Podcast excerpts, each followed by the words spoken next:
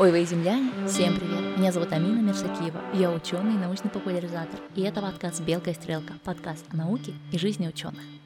Это вторая часть эпизода про экологию и почему экология нужна в разных странах, почему ее нужно исследовать в своем сообществе всем, почему нельзя закрыть глаза и оставить экологию каким-то там непонятным прогрессивным людям и гражданским активистам. В первом эпизоде мои гости из подкаста «Экология без паники» рассказывали о своем опыте, как они перешли из IT эко-предпринимательства, из их теологии в, ну, я бы назвала это эко-менеджмент, менеджмент эко-проектов.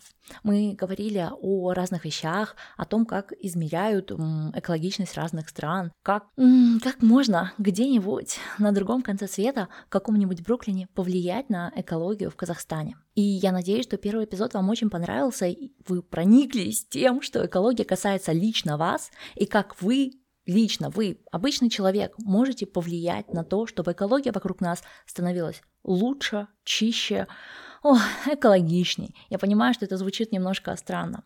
Обычно в подкасте «Белка и стрелка» мы говорим с учеными и говорим на сверхнаучные темы, но иногда мы поднимаем вот такие вот социальные темы, потому что наука — это же часть нашей жизни, и ученые, они живут не в вакууме, они живут для вас, для нас. Нельзя делать науку в отрыве от реальности, и нельзя просто брать какие-то идеальные КПД и говорить, что вот будет вот так-то. Нет, так не будет. Наука, она здесь и сейчас служит вам. И понимать, как работает наука, это наша с вами обязанность. Потому что только так мы сможем развить защиту от дурака, как я это называю, как мы это называем вместе с моими подписчиками, а, для нашего кошелька, для нашего здоровья и для нашей психики. Вот.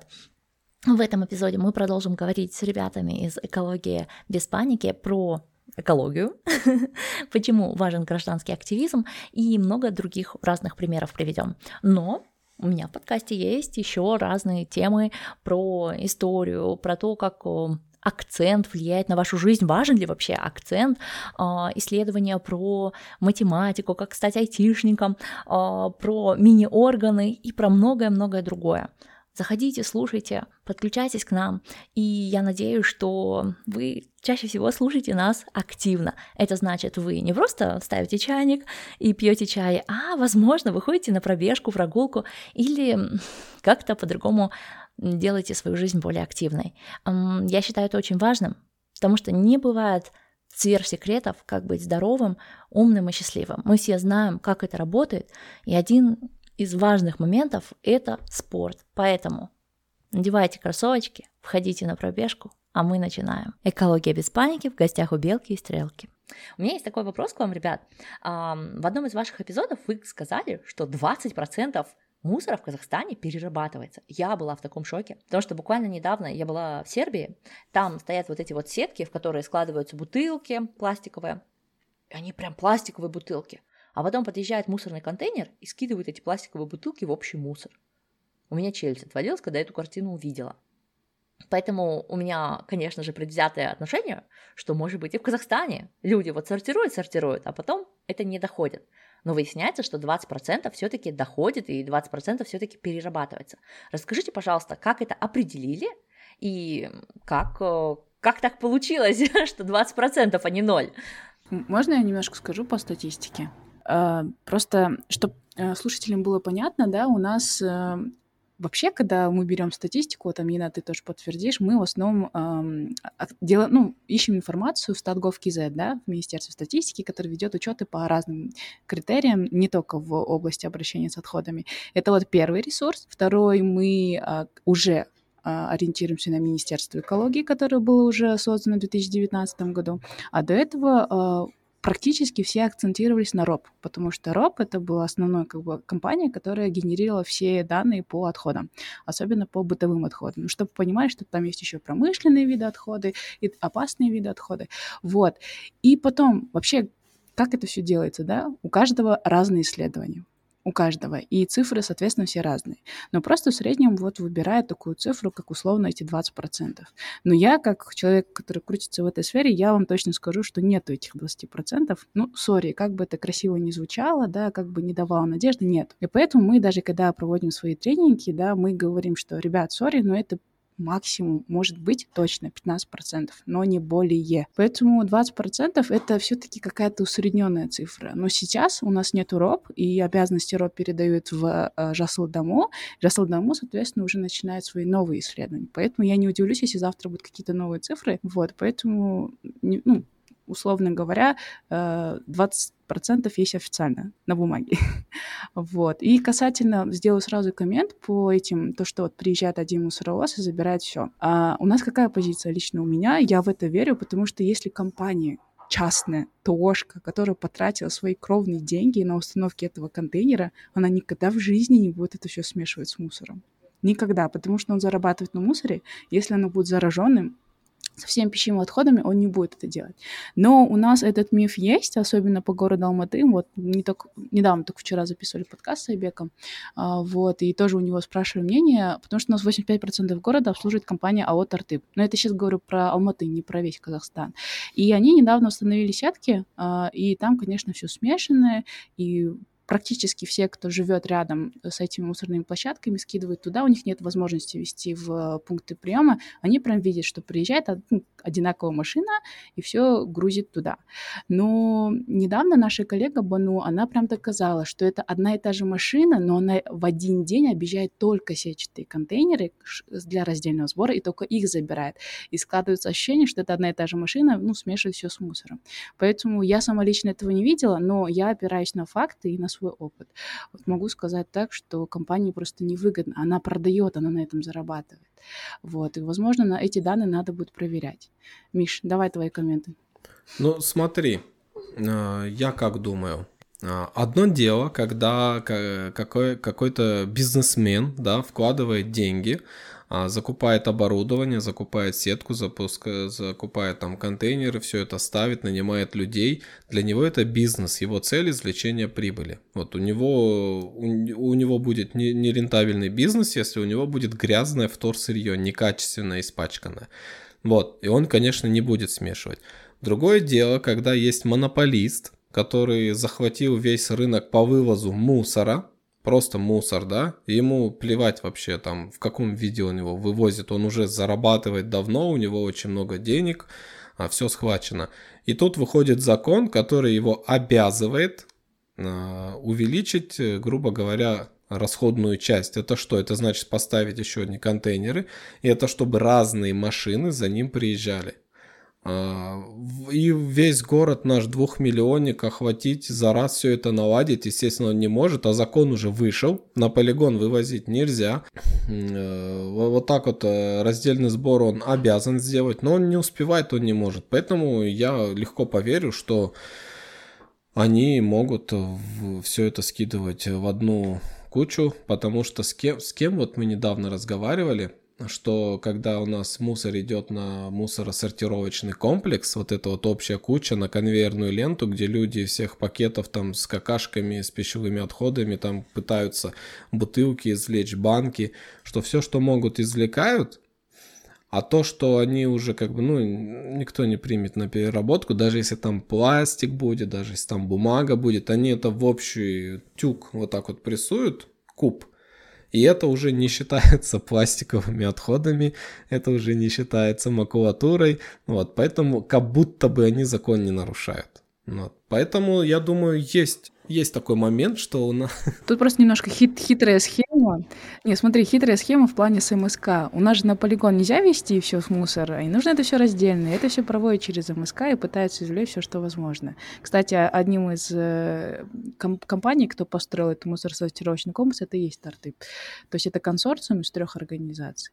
Но тут же еще есть очень много таких факторов. Ну, я думаю, что мы придем к этому, но не сейчас, в плане, чтобы у нас было все идеально, как в той же самой Германии. Я не считаю, что в Германии идеально. что о чем, о чем вещаю, что э, это только кажется. Да, опять же, по сравнению, то, что Германия обходит других по переработке, это вообще не говорит о том, что здесь справляются с проблемами. Mm-hmm. А, конечно же, всем нужно, вот ну, даже сжигание мусора, это относится к переработке. Утилизации. Мгм. Тем не Да, менее, кого и как сжигают, это Мгм. очень, очень разные вещи. Вот мы с вами, конечно, говорим про экологию, и сейчас, по сути, э, сводимся, да, от воды мы перешли вот к потреблению, от потребления перешли к э, генерации мусора. Это то, в чем обычный человек очень сильно может участвовать. Но, конечно же, важно следить за исследованиями воздуха, и конкретно для Алматы, и это прям наглядная проблема. Сейчас этот эпизод пишется 11 декабря, выйдет он после Нового года, поэтому, ребят, с Новым годом вас. А, вот. а, мы все можем просто посмотреть в окно и увидеть, чем мы дышим. Ну, вы можете. Я пока нахожусь за городом Штутгарта, а, приеду в Штутгарт, тоже смогу увидеть, а, чем мы дышим.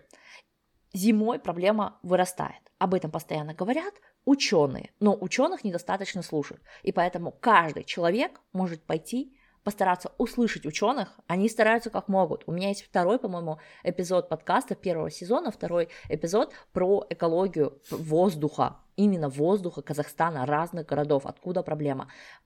Приложить усилия, дослушать этот эпизод, что-то для себя понять, пойти на несколько их митингов, поговорить с ними вживую и менять, менять, менять то, чем будете дышать вы, ваши дети, ваши внуки, если они вообще уродятся при такой экологии, да, мы все знаем, что экология влияет на разные вещи, в том числе на фертильность, ну вот, поэтому как я прям зажглась, аж забыла, о чем мы говорили до этого, про, про, про то, как а, мусор перерабатывать, да, вот, вернемся к переработке мусора.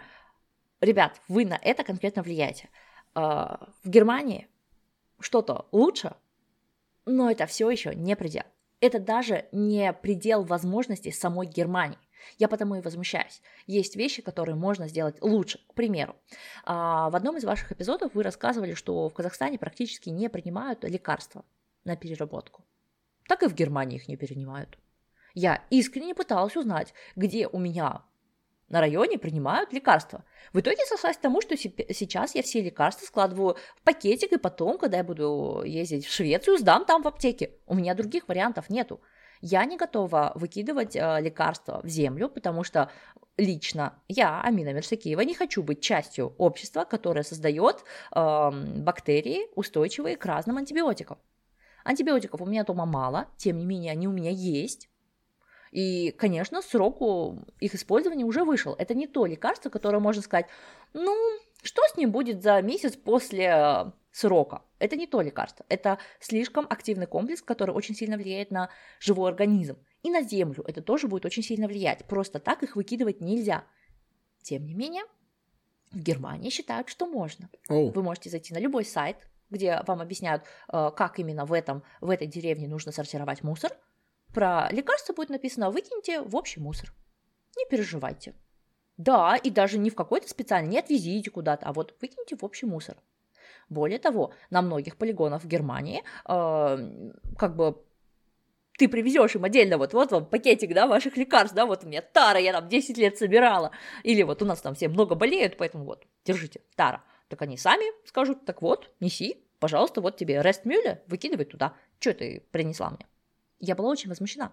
Я буквально перед Новым годом э, расхламлялась, проверяла, что к чему и почему. И когда спрашивала, ребята, куда отвезти в Германии, вот у меня за два года накопилось немножко лекарств, куда их выкинуть, меня отправили э, в Рестмюле. Э, Несколько раз гуглила, несколько раз проверяла. К сожалению, этот вопрос вот так вот. Неужели Германия, первая по ресайклингу в мире, не смогла придумать, куда деть лекарства? Неужели? Конечно, смогла. Просто на этом, видимо, денег так хорошо не сделать.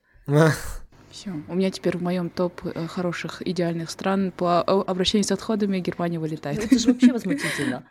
Нет, э, мы, мы с вами уже это обсуждали, что Германия это Бундесланд, да, это федеративная республика. Конечно же, может быть такое, что это конкретно наша земля, и наш колхоз, как я это дело называю, ведет себя таким образом. Я совершенно не удивлюсь, если в соседней земле этот вопрос решили без проблем, и даже в соседнем городке этот вопрос решили. Просто по какой-то причине я не смогла нагуглить эту информацию. С гуглением у меня проблем нет, информации просто очень много, и я могла упустить это. Да, то есть если сейчас слушают жители Германии, и вы сдаете отдельно ваши лекарства, и вы знаете, что аптека их отнесла не на Рестмюле, замечательно, расскажите об этом мне, я сама буду постоянно пропагандировать то место, которое утилизирует лекарства. По-другому просто никак. Ну вот, и вот такая вот история. Так, вернемся, да, я так сразу разошлась, ух, это моя больная тема, я говорю, я так, я так долго возмущалась, когда об этом узнала. А, следующая моя тема, следующий мой вопрос был такой.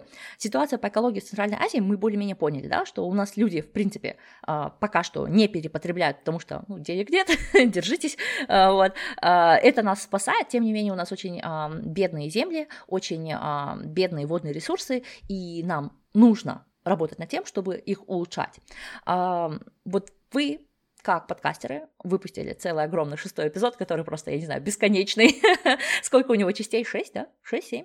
У шестого семнадцать.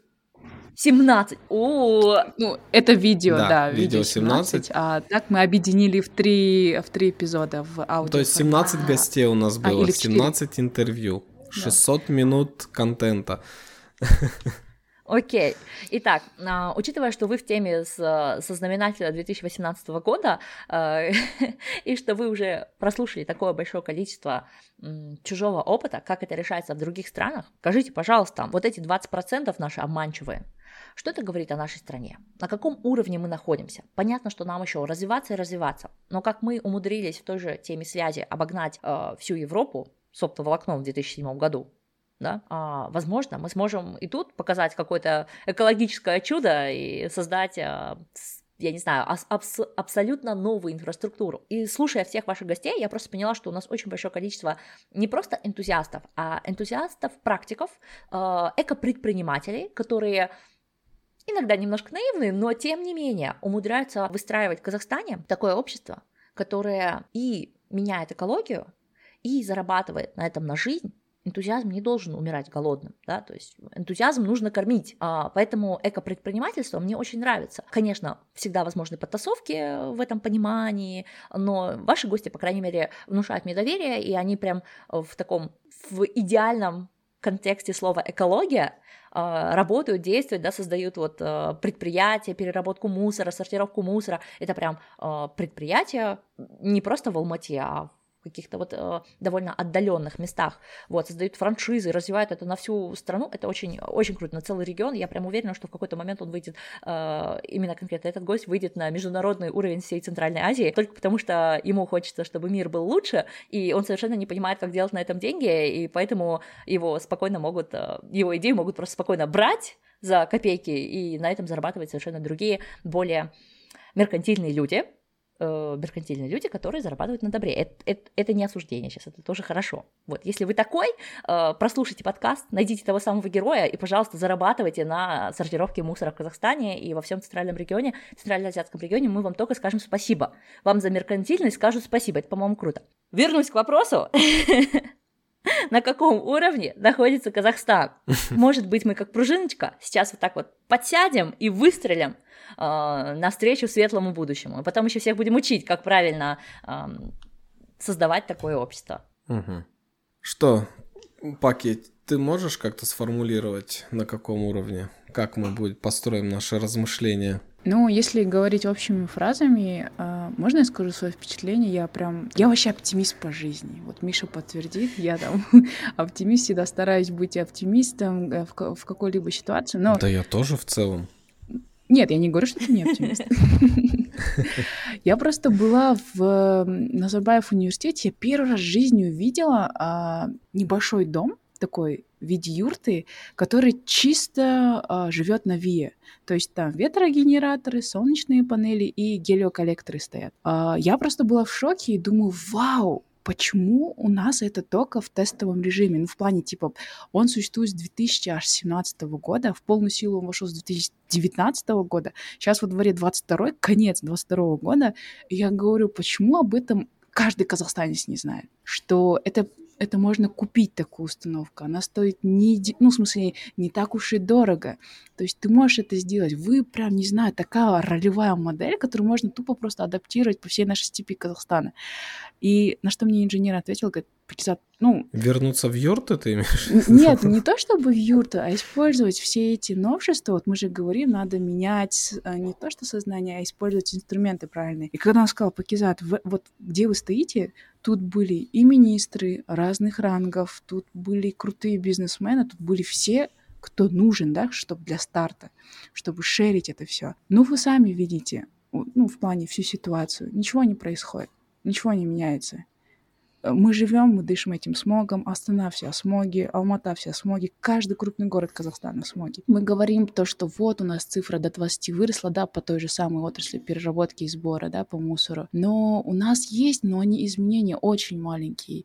Я думала, что если уже на таком уровне, да, практически не чувствуется изменений, то что можем мы, вот эти вот 1% как активистов, да, которые что-то говорим, говорим через подкаст, говорим через тренинги, через все наши акции, там, не знаю, все наши события. И я просто поняла, что мы делаем что-то не так. Ну, вот мы 1%, мы делаем что-то не так и не то.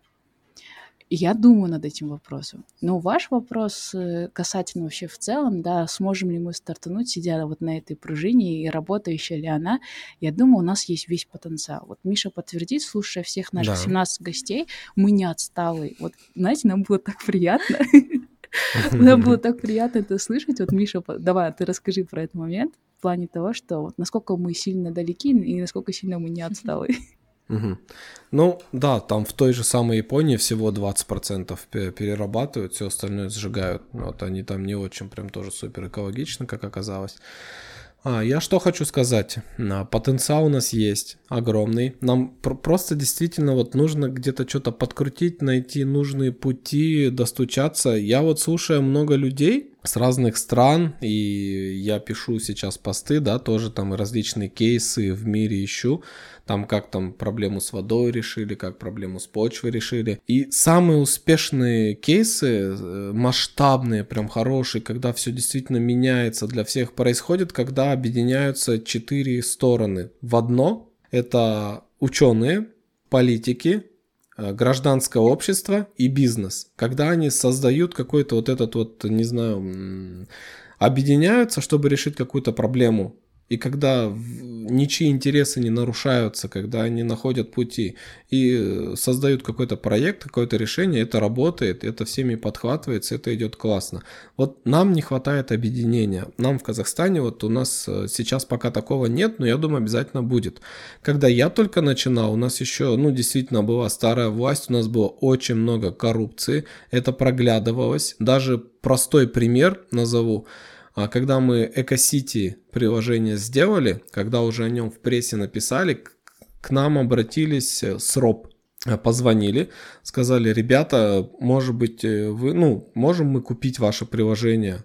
И беседуя там с тем чуваком на том конце провода, они сказали, что они заложили какой-то дофига миллионный бюджет, чтобы сделать такое же приложение. Они собрались полететь в Японию, чтобы найти там айтишников, которые сделают вот это мобильное приложение, которое сделали мы вот у меня в, тогда еще в голове не укладывалось вообще, чем они думают, как вообще. У нас своих айтишников классных вот так, у нас как бы э, все для этого есть, зачем тратить кучу денег кому-то куда-то в Японию, которые еще и, наверное, сделают не так, как у нас заработает, потому что, ну, чего они знают о Казахстане, да, вот, и это такой пример, он много где проглядывается, да, вот тот же Роб, да, получается, все действительно воровали, закрыли их, куда деньги все вот эти шли. И именно поэтому важно не ждать когда там за тебя государство или крупный бизнес что-то сделает. Крупный бизнес, ему нужна прибыль. Он зеленый до, до тех... О, ну, он Зеленый становится тогда, когда от него закон это требует, и когда клиенты от него бегут, и поэтому он, все, ребята, у нас теперь пластиковых пакетов не будет, у нас теперь бумажные пакеты будут, мы за экологию и так далее. Вот, поэтому надо, да, начинать. На... Хочешь, у нас гранты очень, ну, легко выиграть, да, если ты классно все сделаешь. Деньги есть, деньги дают, начинай бизнес. У нас много тех, кто поддержит, поддержит э, эко-сообщество, поддержит поддержит народ. Постоянно, вот когда я начинал, слушал, политики все говорили, что у нас народ не готов культурно, и меня так это бесило, потому что это неправда. Народ давно готов, ну зачем вот так постоянно отмазываться, что это мы, мы виноваты. А, поэтому да, бизнес. А потому что мы молчим.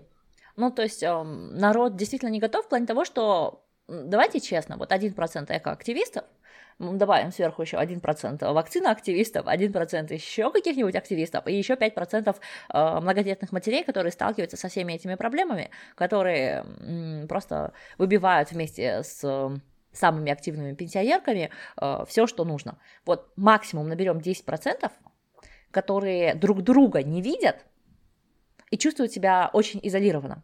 Ладно, мы молодое поколение, до хотя бы там 45-50 лет, э, пусть это будет молодо, да, сейчас, мы можем общаться через тот же интернет, создавать комьюнити, но давайте честно, многодетная мать, она, ей это комьюнити просто до лампочки, она просто знает, что у нее есть вот такая проблема, не хватает детсадов, не хватает того всего, и, там пенсионерка, которая уже просто физически не видит, да, очень слабые глаза, она просто не может пользоваться гаджетами, даже если ее научить, даже если приложить к этому усилия, вот просто легче ее игнорировать, легче создать впечатление, что не существует у нас пенсионеров, а, люди просто там 63 года, мужчины, а, сколько там сейчас, 60, да, ну скоро будет 63 года женщины, просто исчезают. Вот такие пуф, и, и нет у тебя. Просто пенсия куда-то в никуда уходит, а потом появляется крест или могилка, да, и все через какое-то время. А у нас вот государство предпочитает нас видеть так, а, так удобней. И мы позволяем нашему государству видеть нас такими. А, я как-то опять сегодня срываюсь просто в политический активизм, за это мне скоро прилетит, поэтому вернемся к экоактивизму. Понравилась мне ваша фраза про то, что полетят э, в Германию, в Японию, а да. Ой, в Японию, а что там в Японии знают про нас Казахстан.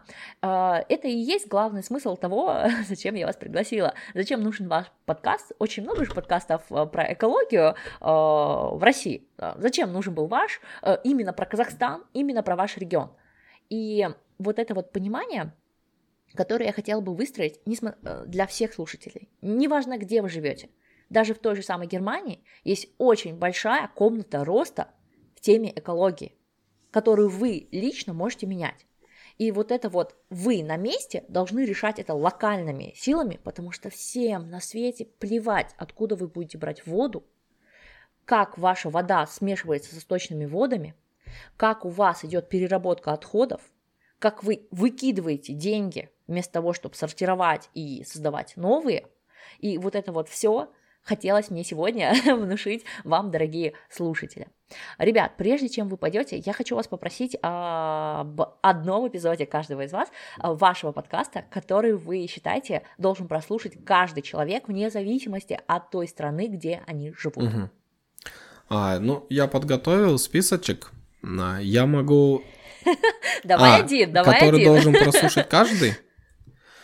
Каждый, Ну, да. сейчас посмотрю. Да блин, они все хорошие. Они все мои любимые. Они все хорошие, я подтверждаю. Сейчас, сейчас, сейчас, сейчас.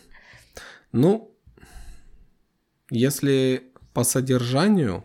Да нет, это сложно.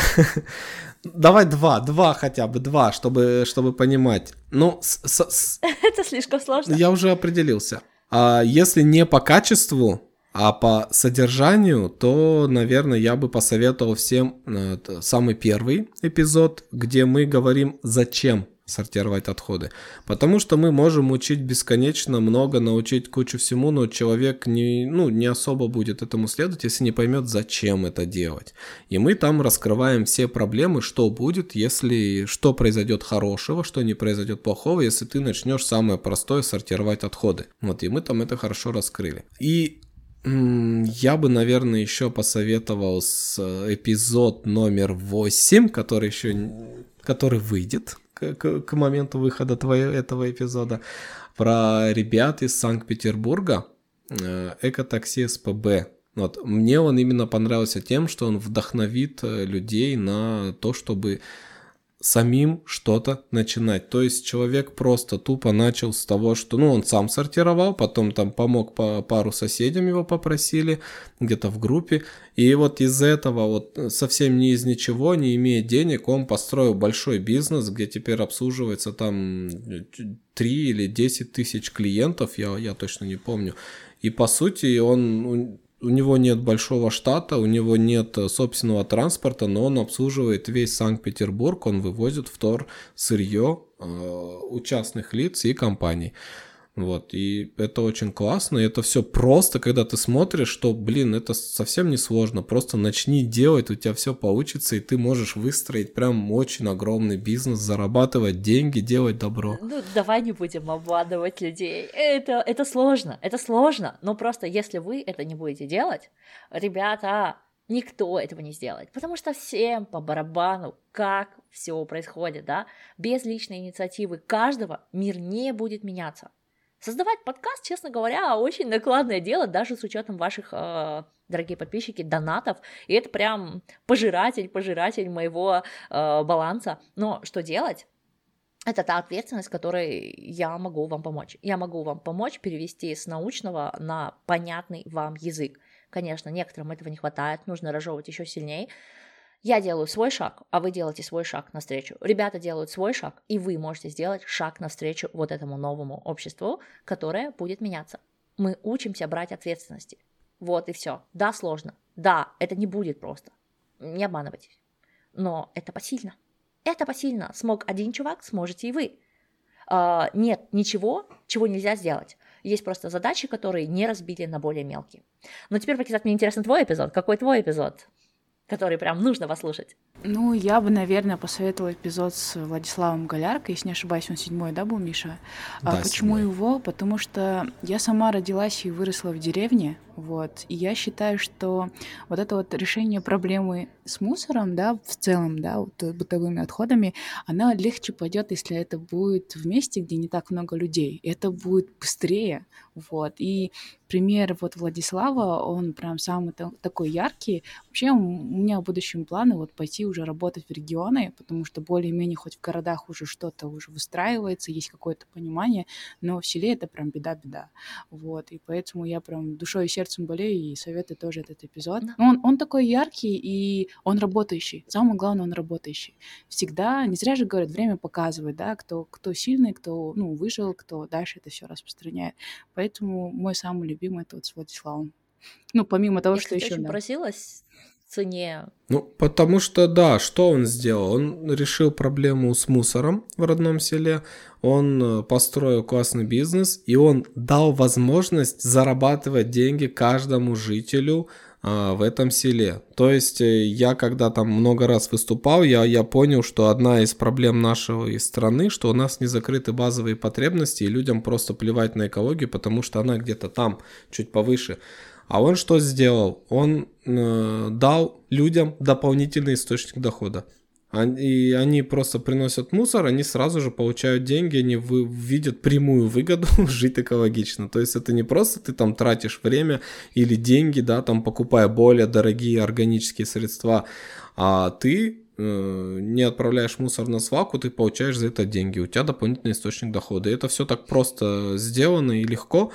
И вот это вот э, главная особенность, что чтобы экологические привычки внедрялись, это должно быть выгодно, это должно быть удобно, а просто и и тогда все будет классно. Это Он это сделал. Послушайте это прям про все привычки, потому что люди часто спрашивают, как я так много читаю. Так а как не читать, если у тебя по всему дому лежат книги, во всех девайсах у тебя книги, а, у тебя все везде скачано, и у тебя всегда есть с собой powerbank, чтобы зарядиться, если вдруг ты ступил, да? То есть э, у меня вообще нет проблем читать и слушать и как-то потреблять э, контент и думать о нем, да? То есть вот я создала для себя условия, когда книги меня окружают везде. Поэтому, если вы хотите жить более экологичной жизнью, так и создайте ее себе. Себе и всем, кто вокруг вас. Да, понимаю, как будто я сейчас на вас перекладываю такую большую ответственность, что вот если вы не пойдете, но, ребята, не я перекладываю, это жизнь.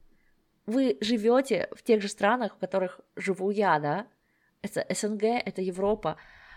Блин, ну вы же видите, что недостаточно недостаточно. И любят хвастаться, как э, сортируют разные виды стекла, и опять же, те же лекарства выкидывают.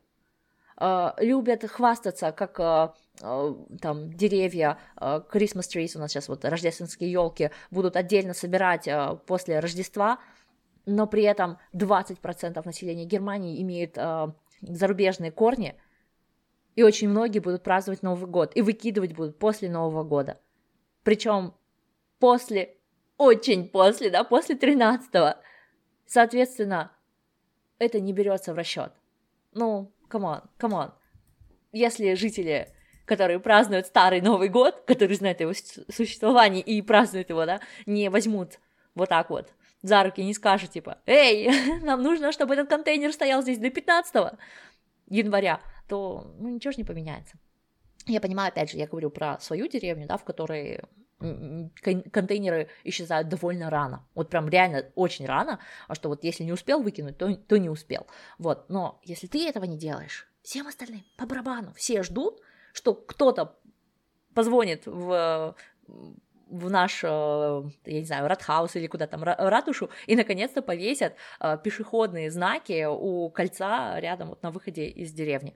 То есть у нас народ, э, дети маленькие там ездят, бегают вот на своих самокатах, да, машины не обязаны останавливаться, знака нету. И машины на 70 просто втапливают. Всем пофигу. Всем по пробану. Не возьмешь на себя ответственность, всем так и будет. Но если один взял, то сразу появится второй, третий, десятый, и мир вокруг вас станет лучше. Честно, проверено на всех.